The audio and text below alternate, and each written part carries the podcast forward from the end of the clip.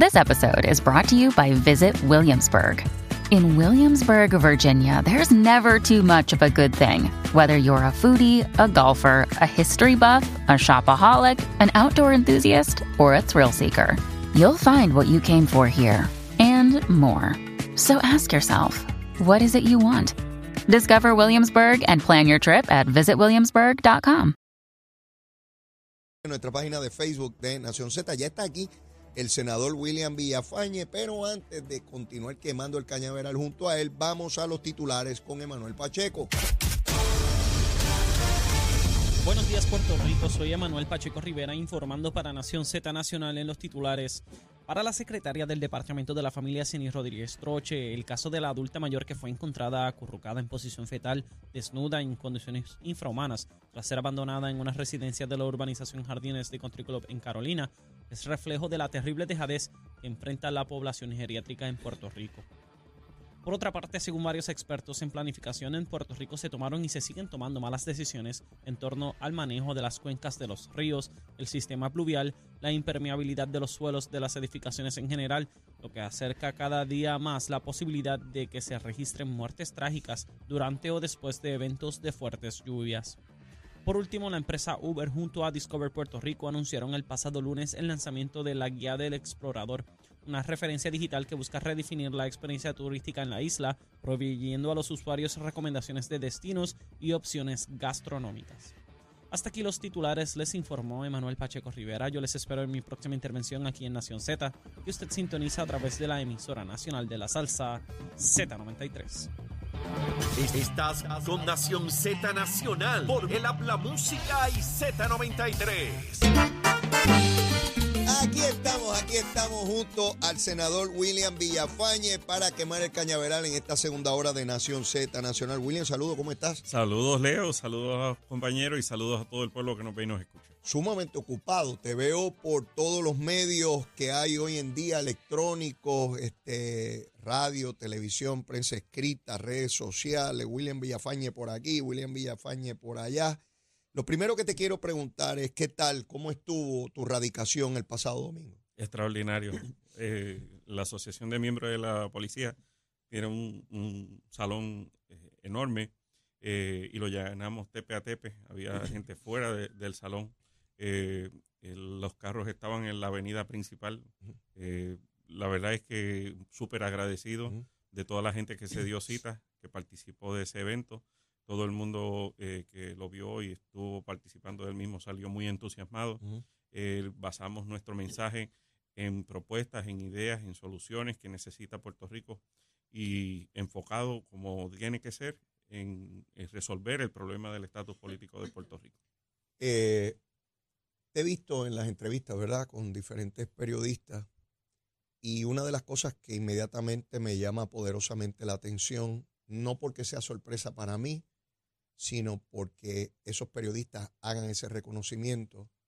Te escuchaba con periodistas a quienes respeto enormemente señalar eh, y reconocerte una valía que a muy pocos políticos estadistas se les reconoce por la prensa de Puerto Rico. Y lo digo contento eh, por ti y por lo que eso representa para el movimiento estadista. Escuchar a periodistas, y lo voy a decir como Rubén Sánchez, que es mi amigo de muchos años, decir que eres una persona sumamente valiosa, respetuoso, talentoso, preparado, íntegro.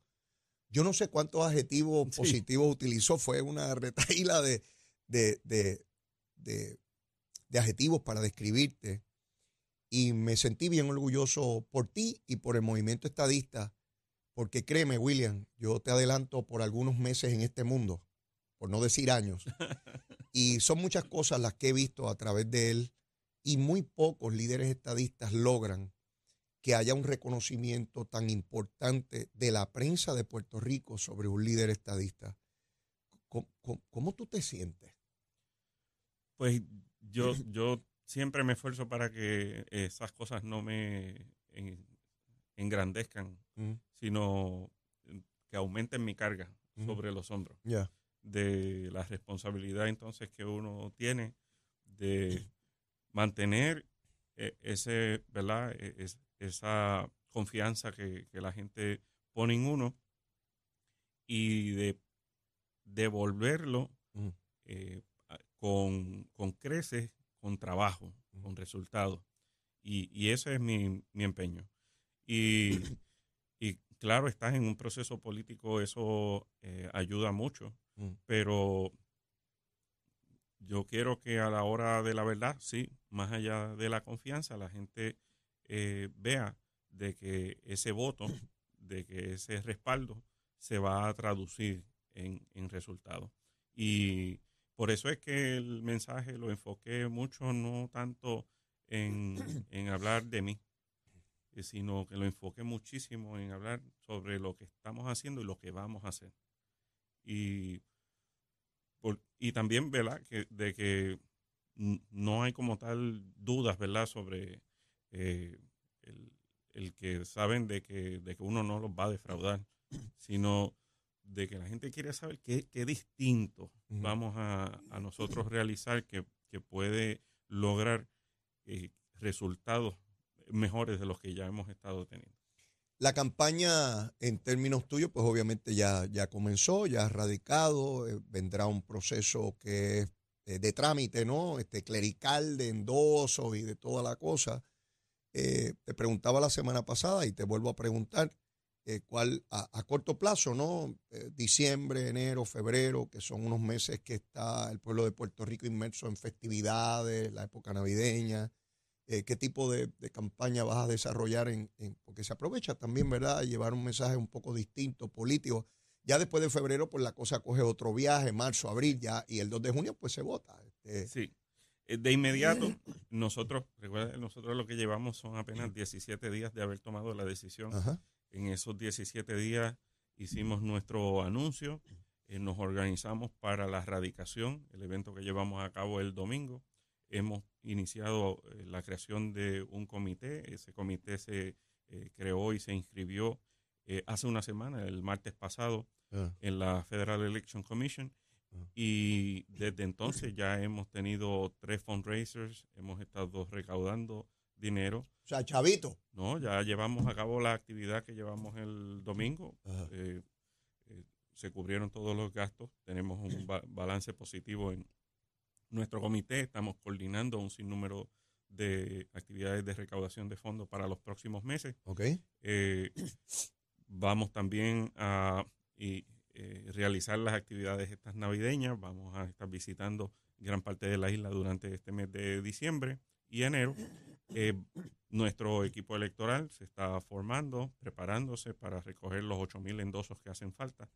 eh, ahora en Eso, es, diciembre. eso es más fácil recogerlos hoy que los que tuviste que recoger para el 2020, porque ahora es con un iPad y es mucho electrónico, es fácil. Claro, son más, pero, pero la ventaja que tenemos, ¿verdad? Es que nos están ayudando 25 alcaldes, 35 presidentes municipales, Wow.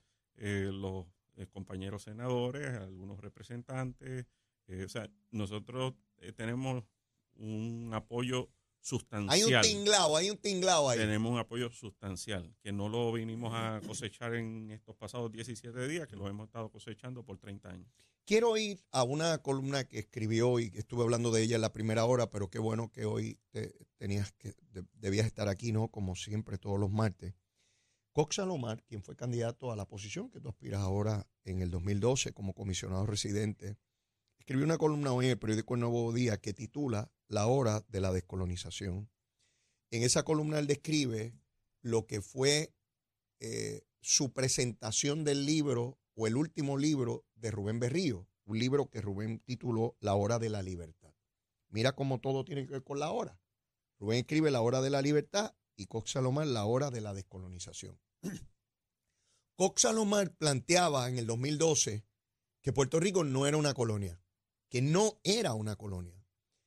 Hoy, y no es la primera vez, ¿verdad? Ya lleva un tiempo diciendo que Puerto Rico sí es una colonia, que Puerto Rico tiene que ser descolonizado.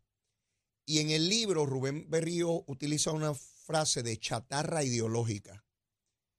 Y Cox Salomar dice que defender el ELA es una chatarra ideológica. Lo enmarca todo después de promesa, como si Puerto Rico fuera colonia después de promesa y no antes. Y lo que dio paso a promesa es precisamente ser colonia, así que lo era antes. Perdón. ¿Cuándo Cox Salomar dijo la verdad? ¿En el 2012 o ahora? Se dice mentira cuando uno corre para una posición electiva en el Partido Popular y engaña a un pueblo diciéndole eso. Y cuando ya no hay expectativa de tener ese poder, entonces se le dice la verdad cruenta como es y dolorosa que todavía Puerto Rico sea una colonia.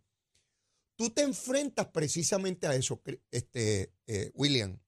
Tú te enfrentas a un candidato del Partido Popular que le dice a este pueblo, como le dijo Cox Salomar, que Puerto Rico no es una colonia, que pueden ver promesas, que pueden ver las determinaciones congresionales, que pueden ver las determinaciones del Tribunal Supremo, que pueden ver las expresiones del presidente de los Estados Unidos, pero que todo eso no existe, que eso no existe y que la mayor posibilidad de crecimiento que tiene este pueblo es esto, lo que tenemos, y que no es una colonia. ¿Cómo tú combates esa expresión que miente, que, es un, que es una mentira, que todo el mundo lo sabe, incluso en el liderato del Partido Popular, pero aún así mantienen bajo engaño a un sector importante de la población? Recordarás que en el martes pasado, cuando tuvimos el programa, hice la analogía de la historia de los eh, embaucadores del traje de la vestimenta del rey, que era no tenía ningún traje, pero decían que solamente la gente inteligente podía ver el traje. Eh, por 70 años ya, ¿verdad? Se le ha tratado de vender al pueblo y por mucho tiempo funcionó de que Puerto Rico era soberano, de que Puerto Rico no era ya una colonia. Eh, eso ha ido minimizando al punto de que los pasados candidatos a la gobernación del Partido Popular han admitido públicamente de que Puerto Rico es una colonia. Dentro del propio Partido Popular eh, es, escasa la cantidad de gente que no reconoce a Puerto Rico como colonia hoy día y eso ha aportado los casos decididos por el Tribunal Supremo de los Estados Unidos desde Sánchez Valle, Baello, eh, la, propia ley promesa que está fundamentada por escrito en la cláusula territorial de los Estados Unidos y en los poderes plenarios que tiene el Congreso sobre Puerto Rico, eh, los escritos del Departamento de Justicia, entre muchos otros, muchas otras determinaciones que lo que han hecho es develar esa realidad. En, este tipo de casos, bueno, pues, pues no sorprenda a nadie entonces que eh, personas que hoy día todavía sostienen de que Puerto Rico no es colonia, más adelante tengan que admitirlo y hacerlo porque ya no tienen que pasar por un sedazo político.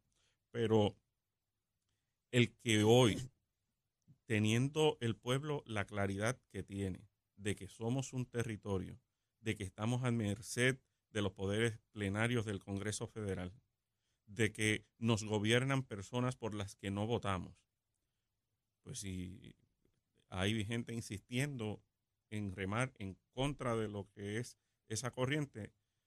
No sé cuál es la estrategia, pero eh, van abocados al precipicio. Yo veo eh, una fragilidad institucional del Partido Popular, que tú y yo la hemos discutido ya por mucho tiempo en, este programa, eh, pero algo que veo y que discutí, por ejemplo, con el buen amigo Jorge Colbert el, jueves pasado. En la, década de los 70, William, Rafael Hernández Colón hábilmente identifica que el movimiento estadista crecía vertiginosamente y que había una fragilidad inherente al Partido Popular y que había que buscar electores desesperadamente. Es cuando se acerca a los sectores independentistas y le dicen, la estadidad sí puede ser una realidad, hay que detenerla. Voten con el Partido Popular como un voto útil Ustedes no pueden ganar, pero pueden evitar que la estadidad llegue. Eso funcionó por algún tiempo. Sin embargo, pues en las últimas elecciones eso cada día este, toma menos relieve por, dos razones. Primero, porque el movimiento estadista sigue creciendo y ya no hay mucho más de dónde tomar del movimiento independentista, ya llegó al hueso. Pero no solo eso, sectores o líderes independentistas que entraron al Partido Popular alcanzaron posiciones de prominencia, entonces empezaron eh, eh, a romper el Partido Popular desde adentro. Ya tú ves a Cox Salomar, eh, el mismo Aníbal Acevedo Vilá, que es la libre asociación, tú tienes a Luis Raúl Torres, tú tienes a Carmen Yulín, tú tienes a Nidia Velázquez desde el Congreso. Yo te pregunto, esto es algo que yo he empezado a decir en el programa porque lo creo firmemente. Yo creo que el movimiento estadista, igual que hábilmente Rafael Hernández Colón hizo aquello, el movimiento estadista tiene que acercarse particularmente a los populares que votaron estadidad en la consulta del 2020. Populares que han votado toda la vida popular, pero que votaron estadidad. Ese sector es estadista y a mi juicio está en tránsito. Yo creo que el PNP y sus líderes deben hacer un llamado a ese sector de que la manera de detener la amenaza de esa alianza independentista es votando con, la, con los líderes estadistas, no es de otra manera, porque ya no está en juego no solamente el ELA, es que podemos movernos hacia la independencia. En la medida en que sectores independentistas sigan adquiriendo poder en Puerto Rico y ya tienen un montón de escaños, los del PIB y los de Victoria Ciudadana, llegaron segundos en San Juan, que alcance, es un mensaje devastador hacia el Congreso de que nos movemos en la dirección opuesta a la que decíamos en el 2020. Bueno, eh, van al Congreso diciendo que el 47% que votó no en, la, en el plebiscito es independiente. Así es, así es. Pues yo creo que el movimiento estadista en esta campaña tiene que ir a decirle a esos populares, si votan ahí, no ganan nada porque el Partido Popular está muy débil. Hoy se supone, no, era ayer. Tengo que activar mi unidad averiguativa, William. Se supone que ayer votaran mediante referéndum, porque fue lo que dijo Toñito Cruz, de si corrían cinco o cuatro legisladores por acumulación del Partido Popular en Cámara y Senado. Eso es una admisión clara, inequívoca, de la fragilidad electoral del Partido Popular. Así que el Partido Popular no puede detener ese movimiento independentista. Quien único lo puede detener es el movimiento estadista. Así mismo es, así mismo es.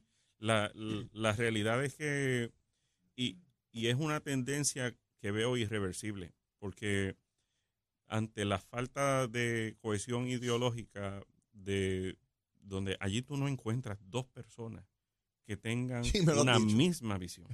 No lo, no, no lo hay. Más allá de eh, la, solidaridad que pueden encontrarse entre algunos, mm. de, de ayudarse para agenciarse una posición legislativa o de alcaldía, etcétera, más allá de eso, en términos de hacia dónde debe dirigirse de Puerto Rico, y es algo que ya trasciende incluso lo, del estatus, es en materia eh, social, en materia económica, de programa. o sea, ya es bien difícil encontrar afinidad eh, en cualquier hecho. Eh, y, esa situación... Y eso tú lo ves en el Senado todos los días. Cada rato. Y, esa situación, eh, pues, desmorona, ¿verdad? Lo, poco que queda de esa institución y lo único que queda eh, realmente ahí es ese romanticismo de, pues, de la banderita de la pava. Lo, que fue Nada el pasado. Exacto. Eh, y, esa nostalgia es lo que puede tener algún tipo de emoción de, y, devoción de alguna lealtad que le tengan ciertos electores a eso, eh, pero que no es un ejercicio racional de, del voto. Estamos acostumbrados, y esto también lo discutí con José Colbert, a la discusión entre PNP y populares porque nadie más estaba en el escenario político ante la realidad de que el Partido Independentista ni siquiera quedaba inscrito. Yo le atribuyo parte del éxito relativo que tuvo estos partidos independentistas, tanto el PIB como Victoria Ciudadana, en obtener tantos votos, de que el Partido Popular y el PNP no le prestaron atención, corrían solos por fuera.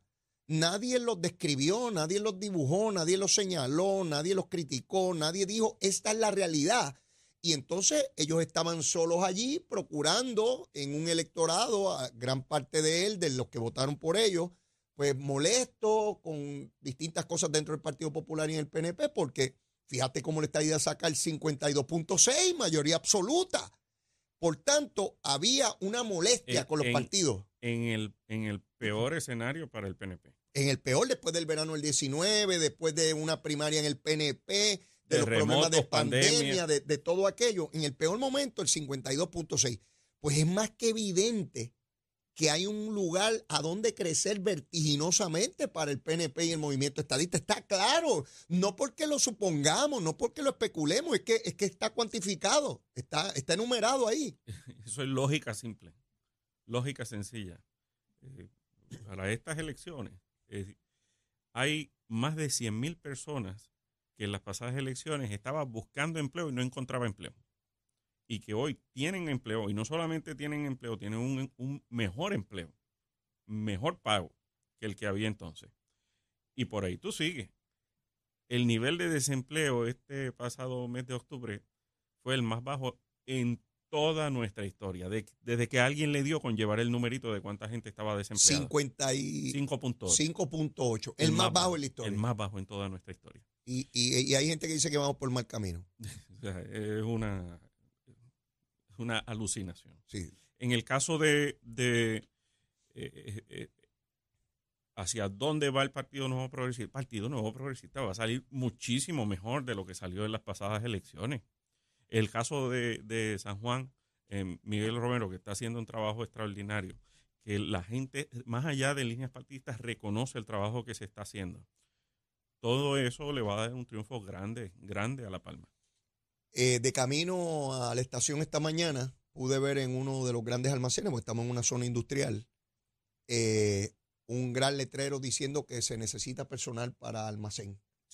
Y letreros como ese veo donde quiera. Hay un supermercado muy cerca de mi casa, puedo llegar caminando, donde se dice que necesitan cajeros, gondoleros, carniceros, qué sé yo cuántas, y dice que no tienen que tener experiencia y que se le paga trabajando para que adquieran la experiencia. O sea, el nivel de desesperación por, por, o sea, empleo allá afuera de, todos los colores y de todos los sabores. Lo que uno tiene que tener es el deseo de trabajar.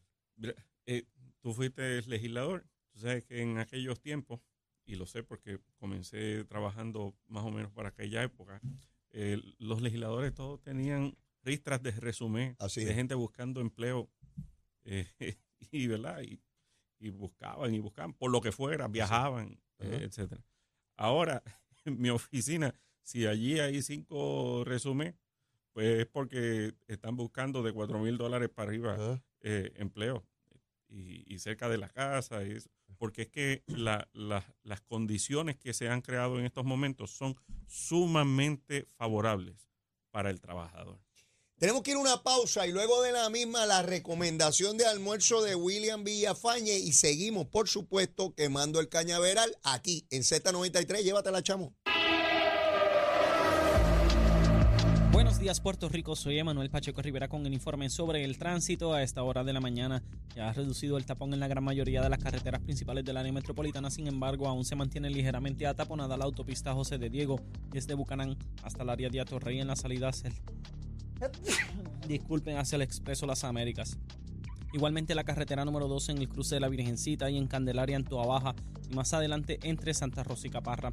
Por otra parte la 165 entre Cataño y Guaynabo en la intersección con la PR22, así como algunos tramos de la 176, 177 y 199 en Cupey y la autopista Luisa Ferré entre Montelledra y la zona del Centro Médico de Río Piedras y más al sur en Caguas. Hasta aquí el informe del tránsito, ahora pasamos al reporte del tiempo. Para hoy, martes 21 de noviembre, el Servicio Nacional de Meteorología pronostica para todo el archipiélago de Puerto Rico un día generalmente nublado y lluvioso. En el norte, el área metro y el interior se esperan aguaceros pasajeros en la mañana, mientras que en la tarde se esperan fuertes lluvias para toda la isla. Hoy los vientos se mantienen generalmente del norte-noreste de 6 a 9 millas por hora con ráfagas de sobre 16 millas por hora y las temperaturas máximas estarán en los altos 70 grados en las zonas montañosas y los medios 80 grados en las zonas urbanas y costeras. Hasta aquí el tiempo les informó Emanuel Pacheco Rivera. Yo les espero en mi próxima intervención aquí en Nación Z Nacional que usted sintoniza a través de la emisora nacional de la salsa Z93.